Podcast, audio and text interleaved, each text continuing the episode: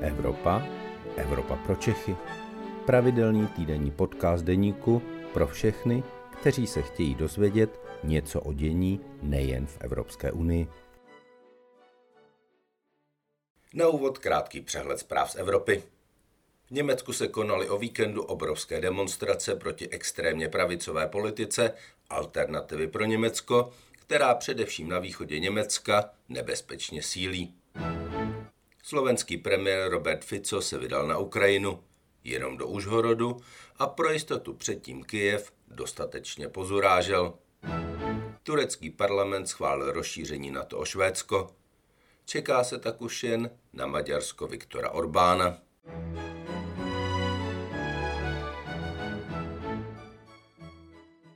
Dobrý den, mé jméno je Luboš Palata, jsem evropským editorem deníku a vítám vás v Evropě pro Čechy.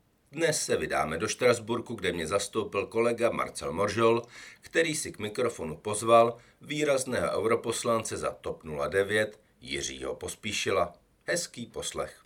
Já bych v podcastu Deníku přivítal europoslance Jiřího Pospíšila. Dobrý den. Jak sám říká, je to možná trošku na rozloučenou, protože vy po dvou volebních období, tedy po deseti letech přejíždění mezi Bruselem a Štrasburkem končíte. Ano, je to tak. Co vás vlastně vedlo k tomu rozhodnutí skončit?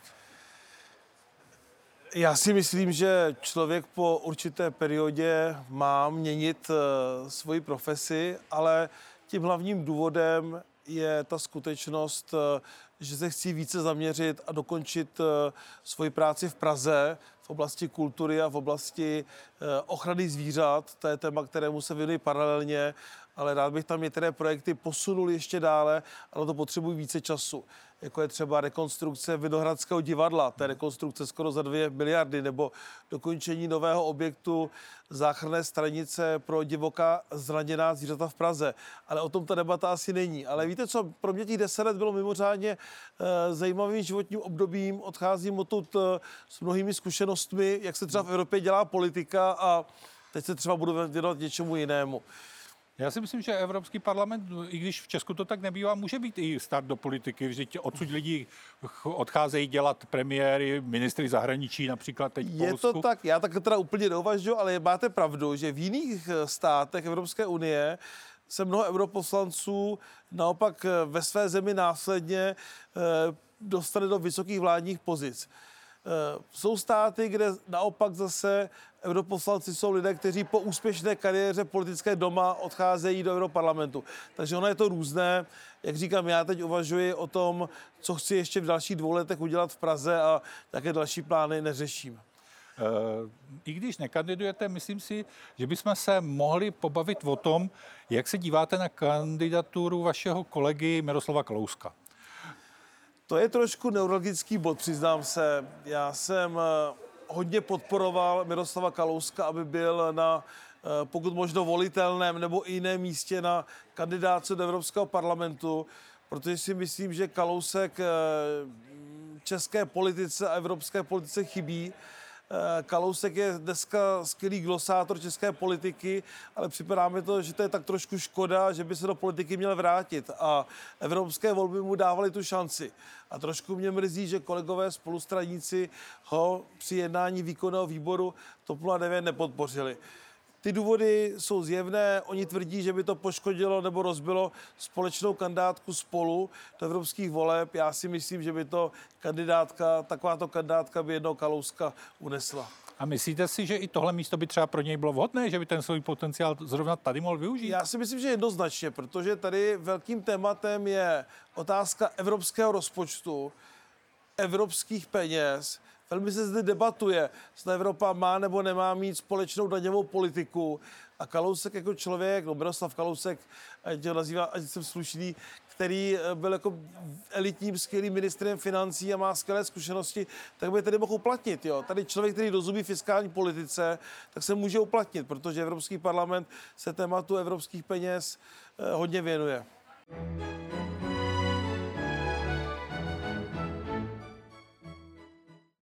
Tak opustíme tohleto téma.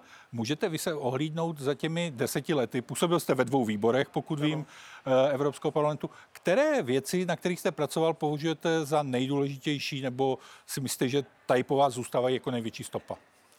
Samozřejmě po poslanci ta práce nikdy není tak zřetelná, jako když jste ministrem. Když jsem byl ministr spravedlnosti, prosil jsem 40 zákonů, tady máte stovky vystoupení na plénu, které považuji za důležité a pro někoho to je pouze povídání. Jo.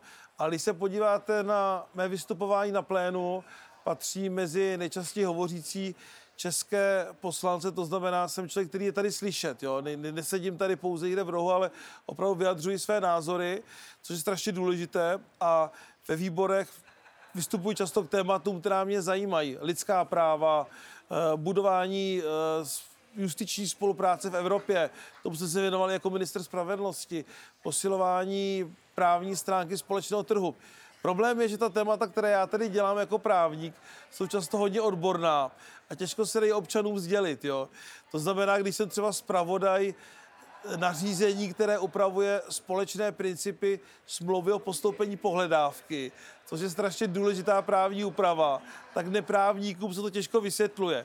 A tě pak mají pocit, že tu člověk nic nedělá, protože ta témata v výboru Jury, kde teď jsem, mají ryze odborný charakter. Takže třeba tohle je důležité téma, nebo teďko aktuálně řešíme právní úpravu e, přeshraničních občanských združení. Jo? To znamená neziskový sektor v celé Evropě, jsou zde spolky občanská združení a my řešíme, jak se ty spolky občanská združení volně mohou přemístěvat z jedné do druhé evropské země, aniž by se museli zrušit a založit úplně znovu. Popisuju to hodně zjednodušeně, jo. Působí to asi nezáživně, ale ono právně je to důležité. Takže když jste právník a sedíte tady ve výboru Jury, tak máte agendu, která je právnicky zajímavá, ale bohužel pro toho občana obtížněji sdělitelná. A to jsou věci, které, kterých jsem tady já pracoval. Tak třeba zrovna ta přeshraniční spolupráce spolku mně připadne jako důležitá jako člověkovi, který pochází Jasně. z Těšína, no. nebo někdo říká Českého Těšína. Město je rozděleno na dvě poloviny a pracuje tam spousta věcí, a opravdu v Polsku netušil, je to zcela jinak než u nás, no, jo, ta Můj dědeček pochází z Třince, tak tomu kraji já mám jako uh, afinitu blízký, tak mám ten kraj rád. Vy to přesně říkáte, jo. Tady cíle má být i to, co dělá Jury, i v té právní oblasti dělat vše proto, abychom při našem běžném životě co nejméně cítili hranice mezi zeměmi Evropské unie.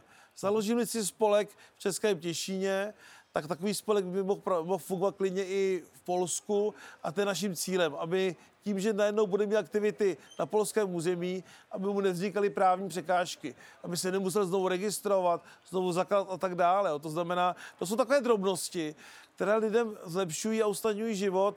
Někteří se tomu smějí, ale on ten lidský život se skládá z drobností. Že máte jeden typ nabíječky třeba, že zrušíte roamingy v rámci Evropy a tak dále. To jsou jakoby potom drobné věci, které vytvářejí pro člověka, který žije na území jednoho státu EU, dobré podmínky i v jiných státech Evropské unie.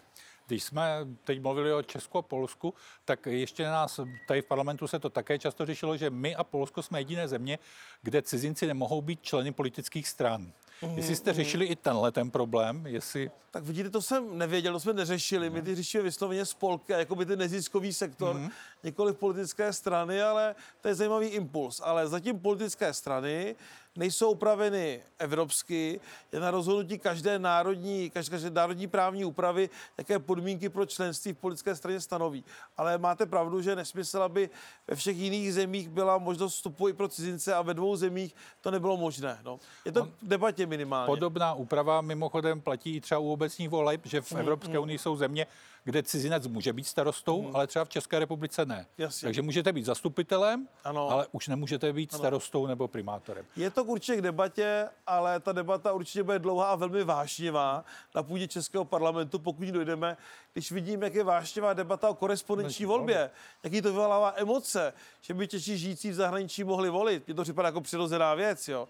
A vidím ale ty emoce, tak k tomu, než dojdeme, aby cizinec mohl být starosta, to je asi není dneska na stole vůbec. No, když v té obci žije tak dlouho já, a lidé si ho zvolili. Já tomu lidsky rozumím, ale chápete tu atmosféru, v které myslím, že teď to asi úplně není prosaditelné. Ale rozumím tomu těm argumentům, co říkáte.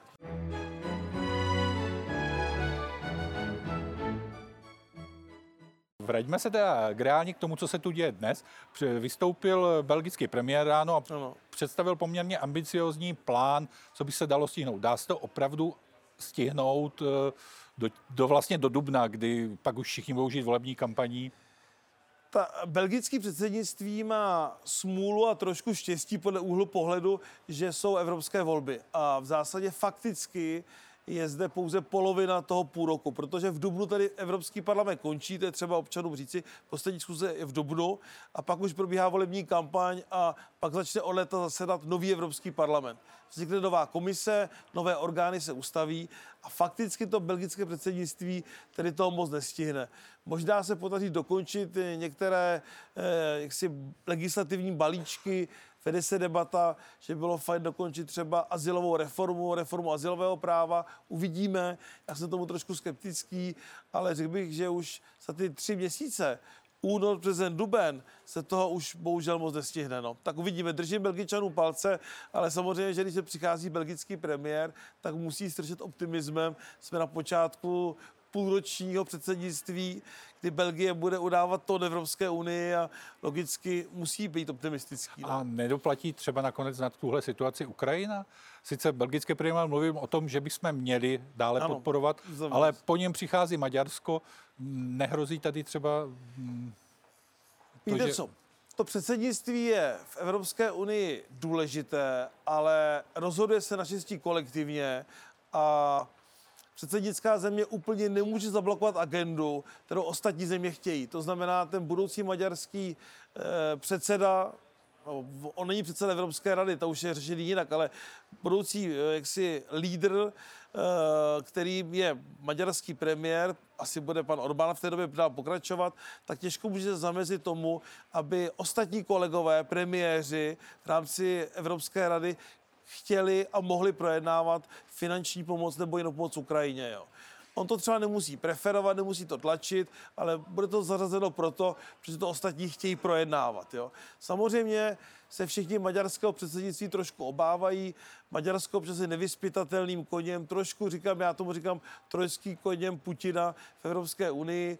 To, jak třeba zablokovali pomoc Ukrajině, to mě strašně mrzí, protože bez té pomoci, pomoci Ukrajina skolabuje a není v zájmu České republiky ani Maďarska, aby Ukrajina skolabovala a Putin uspěl v té válce. Proto tomu úplně nerozumím. Nebo jestli mají Maďaři pocit, že v jejich zájmu, aby Putin byl opět ve střední Evropě, Teď ty Maďaři zažili 50. léta, kdy je Sověti okupovali. Jo. Proto tomu úplně nerozumím a uvidíme, jak se bude eh, Maďarsko chovat eh, v té druhé polovině roku, až bude předsedat Evropské unii. Maďarsko už není náš soused, ale zítra se bude mluvit o našem sousedovi o Slovensku.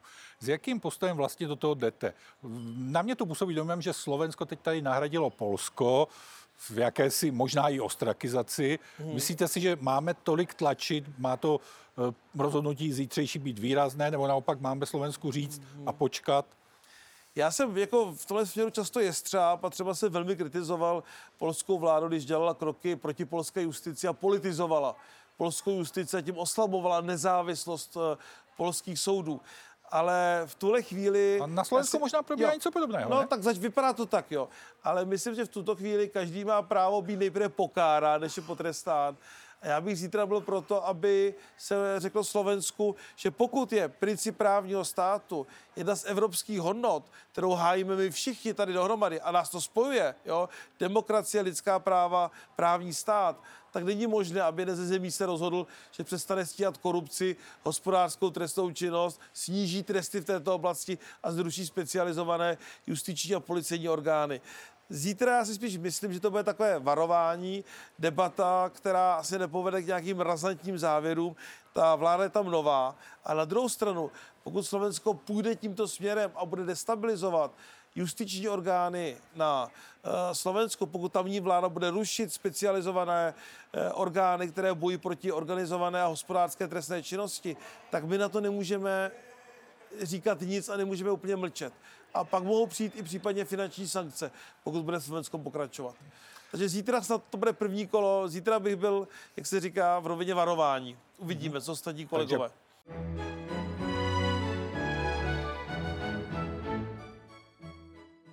Eh, tady v Evropském parlamentu zbudilo poměrně velkou diskusi rozhodnutí Charlesa Michela kandidovat. Mm-hmm. Někteří poslanci říkají, že vlastně on dal, i když retoricky boje Evropu, tak dal přednost vlastnímu prospěchu stát se europoslancem mm, mm. a tím vlastně pomohl Maďarsku. Jak vy se díváte na tohle rozhodnutí?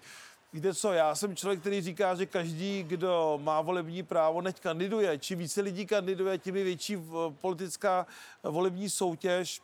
Je osobně toto nevadí. Jo. Já některým těm eh, námitkám, že to není úplně vhodné, rozumím, mají spíše takový, řekněme, právní akademický charakter, že jako předseda Evropské rady tím ztratí určitou nezávislost a na druhou stranu získá demokratický mandát voliči v Lucembursku mu vystaví si vizitku jeho činnosti, jak byl vnímán. Nebo taky nevystaví. A nebo nevystaví, no jasně, přesně. No vystaví, že ho nezvolí. I to je vystavení nějaké vizitky, být negativní, nebo nějaké známky.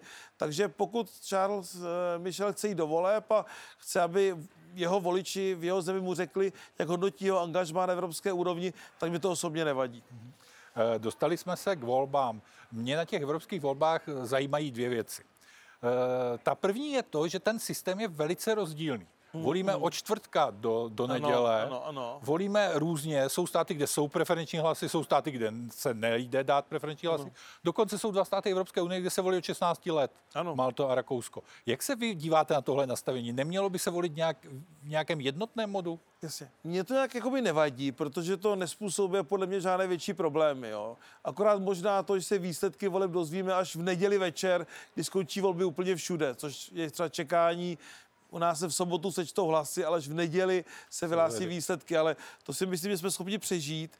Já hlavně nejsem příznivcem toho, co tady je debatováno po každé, každé volební období, aby se vytvářely nějaké jednotné evropské kandidátky. Já si myslím, že je dobře, když občané v dané zemi znají své europoslance, ví, kdo tu zemi reprezentuje a částečně nebo úplně zastupuje, že tvrdit, že to je úplně jedno a že budeme mít jednu kandidátku pro celou Evropu a my Češi budeme volit Němce, Francouze a tak dále, je to třeba jako utopie český volič takhle nebude vědět, kdo kandiduje v Bavorsku nebo za Bavorsko do Evropy nebo za Španělsko do Evropy. To potom bude znamenat, že vy ty europoslanci už vůbec nebudete znát. Mm-hmm. Takže já pro nějaké velké reformy to volebního práva moc nejsem. Jestli ten volební systém se bude k sobě přibližovat, to mi asi nevadí. Ale opět opakuji, nejsem proto, aby se unifikovaly volby a byla jedna volební listina pro všechny země a na té jedné listině byli Češi, Němci, Španělé, Francouzi, protože ten volič v té své zemi ty europoslance z jiného státu zkrátka nezná.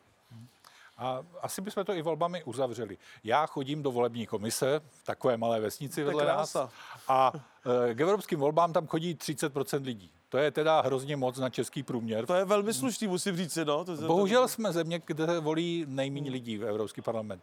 Proč to podle vás je? A co se dá udělat pro to, aby se to změnilo? Já si myslím, že se to postupně mění. Když se podíváte, tak eh, volby od voleb, ta účast malinko narůstá a lidé si uvědomují, že tady v Bruselu se rozhoduje o mnohých věcech, které se nás dotýkají, že to nejsou úplně volby nějakého druhého řádu. Jasně, možná nejsou tak důležité jako volby do poslanecké sněmovny, které vytváří českou vládu, ale jsou to také velmi důležité volby a je důležité jít a ten svůj názor u těch voleb projevit. Čím dále více si to uvědomuje, čím dále více chodí volit, mladé lidi ty volby více a více zajímají. Já se celou dobu věnuju mladým lidem, vozím sem do parlamentu desítky studentů, navštěvuju gymnázia, byl jsem v gymnáziu v, Českém Těšině nedávno právě, taky jsem přednášel eh, ve, vaší, ve, ve vaš, vašem rodném eh, městě. To znamená, opravdu se snažím objíždět a prezentovat proč je důležité se Evropou zabývat a nejenom kritizovat, že to je hromady úředníků, že to je evropský diktát, že nás to nezajímá. Když budeme v Evropě aktivní, můžeme mnohem více a lépe hajit naše zájmy. A občané by měli chtít po svých politicích v Bruselu vidět, co tady dělají a jak hají naše zájmy. Je to důležité podle mého názoru. Tak věřím, že můžete mít pravdu a jednou nám tam přijde 70% voličů, kteří chodí k volbám. 70 to asi uh, nebude ty, nikdy. Ale tolik tam, přijde, 50... to, tolik tam přijde Jasně. k parlamentním volbám. Tak jo? to je skvělý. To je ten velký rozdíl. Jasně, právě. kdyby to bylo třeba 50%, tak už jsme nad evropským průměrem. I jinde v Evropě je ta účast nižší než v národních volbách, ale fakt, ten propad u nás je jeden z nejvyšších, jak jste to správně popsal. Takže vám děkuji za to a přeji vám mnoho úspěchu uh, ve vaší další politické kariéře. Děkuji, moc vám děkuji za pozvání a všem divákům přeji vše dobré a šťastný a úspěšný start v novém roce. To byl podcast Evropa pro Čechy. Příští díl poslouchejte opět ve středu ve 12 hodin. Naslyšenou se s vámi těší váš Luboš Palata.